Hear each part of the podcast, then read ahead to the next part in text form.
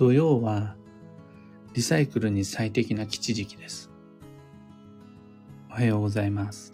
有限会社西企画西俊久です。発行から21年、累計8万4000部の運をデザインする手帳、有機暦を群馬県富岡市にて制作しています。最新版である有機暦2024は現在販売中。気になる方はひらがなにて有機暦と検索を。で、このラジオ、聞く暦では毎朝10分の暦レッスンをお届けしています。今朝は、土曜を狙ったリサイクル計画というテーマでお話を。ものの終わらせ方そのものを使い始めるじゃなくて、使い終えるときって割と運が重要です。どうやっていつこのお財布を卒業させようか。このお箸を卒業させようか。この靴下を卒業させようかって、なんなら使い始める時と同等以上に未来に影響します。それを昔の人は終わり良ければ全てよしって言って、縁起を重んじる時に開始以上に終了を整えてきたようです。まあ、とはいえ、普段自分が使っているようなものの全てを終わり気にしながら使っていく必要はなくて、自分にとって思い入れのある大切なものに関しては事前に吉時期を探して計画を練ってちゃんと丁寧に終わらせてあげるのが理想です。これは別に物の終われか終わらせ方だけに限らず仕事の辞職とか夫婦の離婚とか習い事の卒業なんかも全部同じです。終わり良ければ全てよしで、よく終わらせると次の始まりの縁起が良くなるから、スタート以上に終わりは意識していきましょうって考えるのが暦の世界です。まあ、要は終わり良ければ全てよしです。話を元に戻して、今手持ちの道具や食器、衣服、愛用品を終わらせる場合、それが、ただの日常的消耗品だったならば、穴が開いた時が捨てる時です。壊れた時が、もうそれで終了の時です。歯ブラシとかもそうだし、消耗品に関してそこまでその終わりの縁起を意識する必要はないと思うんです。だから暦を開かずとも、ティッシュペーパーを使って、使い終えたティッシュを、これ大丈夫かな？今日仏滅だけど捨てて大丈夫かなとかって言う必要はないです。一方で、それが消耗品じゃなくて、かつ思い入れのある特別な道具愛用品だった場合は、いかに計画的に終わらせるか考えて、良きタイミングで終わらせることにしましょう。例えば、サイズアウトした衣服とか。あとはまだ使えるんだけど、いらなくなってしまった電化製品とか。あとは、昔の恋人からもらったものを質屋に出して売っちゃいたいとか。そういう、ゴミ捨てゴミを廃棄するではなく、リサイクルを目的に、これを次の展開につなげていきたい。そういうリサイクル目的のものの終わらせ方の場合、意外におすすめの基地時期が土曜中です。季節の変わり目。古い季節が終わって新しい季節が始まる前にリサイクルすべきものを片付けてリサイクルさせちゃって新しい季節を迎えましょうという計画めっちゃおすすめです。そのリサイクルを通して新陳代謝が起こって運が入れ替わります。あ土曜になったから、よし、七夜に行こう、みたいな計画の立て方です。土曜になったから、この古いテレビを新しい季節に持ち越してしまわずに、じゃあ売りに行っちゃおう、みたいな感じ。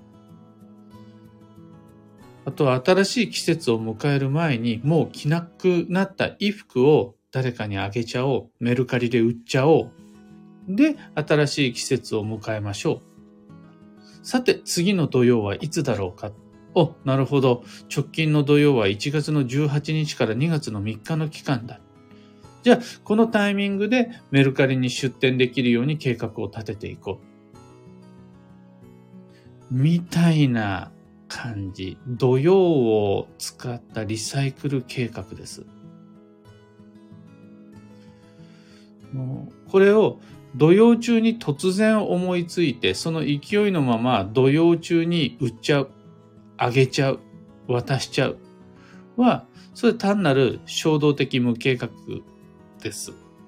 それ暦っぽくないです。あんまおすすめできないです。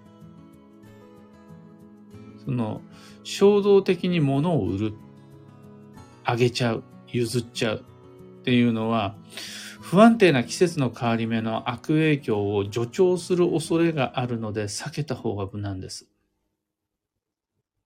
あくまで土曜中に物をリサイクルさせるっていうのは次の土曜がいつ来るか分かっていて土曜前に計画を立てておいてその計画を土曜中に予定通り計画通り実行するというのが基地です。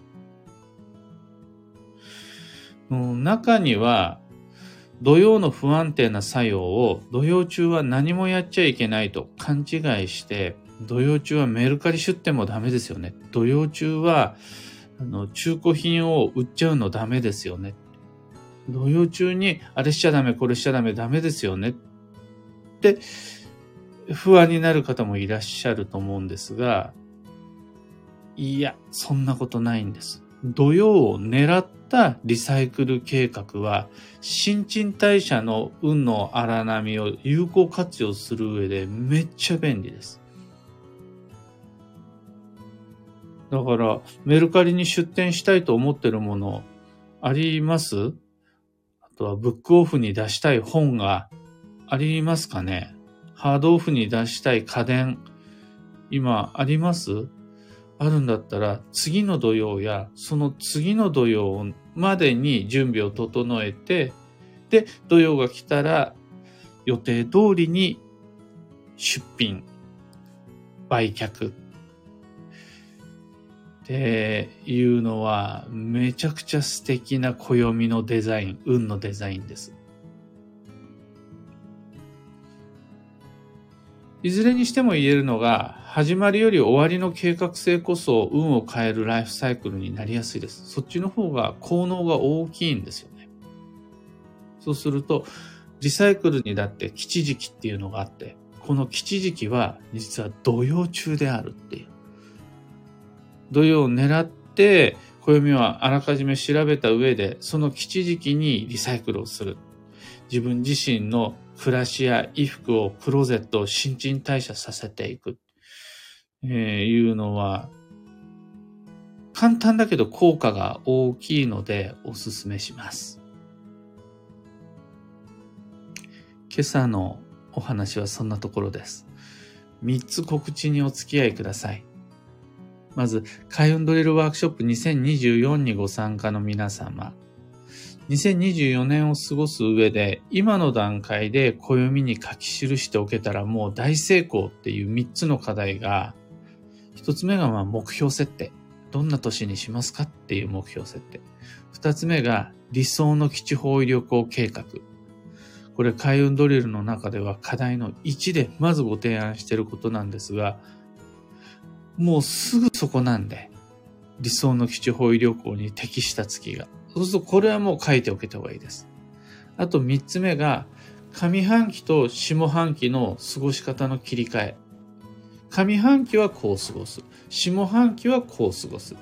ここまでが暦の中に書き記しておくことができたならば、それでもう十分大成功です。目標設定に関しては、何をするかってアプローチだけじゃなくて、何はしないかっていう考え方も大いにありです。例えば僕の暦の中には、何々をしたいっていう、まあ、新規顧客開拓とかっていう、何々するんだっていう目標とは別に、辛口批判に酔わないとかっていうのも書いてあります。あとは他人の挑戦を邪魔しないとかっていうのも書いてあります。どっちもあの、どこへ向かっていくかだけでなく、どこには向かっていかないかの両面から自分の方向性を定めていってもちゃんと運はまっすぐ進んでいくので、それもおすすめです。まだ全然時間あるんで、1月と2月、じっくり腰を据えて運をデザインしていきましょう。開運ドリル興味があるよという方、もうまだまだ全然間に合うんで、1から20までのドリルの内容だけでも覗いてみてください。ブログの方に全掲載してあります。二つ目が、毎年1月恒例の新春イベントに関して。2024年1月13日土曜日の14時から YouTube ライブにて、また2024年1月の27日土曜日の19時からビキニ桐生文化会館小ホールにて新春暦読みを開催します。お話しする内容はどちらも同じ2024年の運勢と注意事項をご紹介するこちら無料講座となっています。お友達お誘い合わせの上ご家族と一緒にぜひご参加ください。YouTube の方はアーカイブ残します。だから1月13日以降、いつでもどっからでも無料でご視聴いただけます。そちらの詳細は QR コードも含めて有機暦の164ページに詳しく書いてあります。一方、気流での講座なんですが、無料ですが事前のご予約が必要です。そちらブログからお申し込みお待ちしています。最後三つ目のお知らせが、東京都千代田区にて久しぶりにイベント開催します。2月の10日土曜日11時から、料金が6600円。定員が先着90名様のなかなか大きめ講座です。なかなか大きめな講座に合わせて、なかなかの特典も2つご用意しました。まず1冊本プレゼントします。西金也が新しく書いた書籍。今まさに僕自身それを作ってる最中なんですが、西金也の新著と、あと僕が音声解説する旧性別の悪運のシナリオデータ。2024年はそれぞれ一泊水星から九死火星までこんな悪運のシナリオ気をつけてくださいねいうのを音声でご紹介するそのデータを特典として付けています。当日の講座内容なんですが、前半60分が西金屋の講演、そのプレゼントする新しい書籍の中から抜粋して仕事を成功させる20の常識の記念講演を行います。で、後半戦第2部がバトンタッチして僕が、旧性別の傾向と対策、2024年の運勢をもとに、旧性別のこんなことが起こるからこういう風に過ごせるといいですっていう運勢講座やります。開運ドリルも新春暦読みも今あの、東京都千代田区での久しぶりのイベント講座も、詳細とお申し込みはこの配信の放送内容欄にリンク貼り付けておきます。さて、今日という一日は2024年1月の8日、月曜日、成人の日、で祝日です。休息の1月3日目となりました。12月の繁忙の流れを引きずるのはもうこれくらいまでにしておいて、そろそろ休息の流れへと流れシフトしていく頃合いです。今月は土曜もあるんで、その前に1月18日から土曜が始まる前に少しでも余力を取り戻しておけると安心です。今日の幸運のレシピは切り餅。朝食でもおやつでもお餅が吉です。でこのお餅ってとっても効果的なお清め食。えー、汚れが清まるお清めの食べ物にもなるので、このタイミングでぜひ、七草がゆからの切り餅みたいな感じです。最後に、今日のキーワードは、移動、場所を変える。その心は、立場を変えると見える景色が変わってきます。過ごす場所を変えると出てくるアイデアもアイデアも変わってきます。だからずっと同じ立場、ずっと同じ場所で過ごすんじゃなくって、その見える景色が変わるように役割分担変えてみたり、やってることを変えてみたり、過ごす場所を変えてみたりしましょう。という日です。以上、迷った時の目安としてご参考までに。ところで、聞く暦では、ツイッターにてご意見、ご質問、常に募集中です。知りたい占いの知識や、今回の配信へのご感想など、ハッシュタグ、聞く暦をつけてのツイートお待ちしています。それでは今日もできることをできるだけ、西企画、西俊久でした。いってらっしゃい。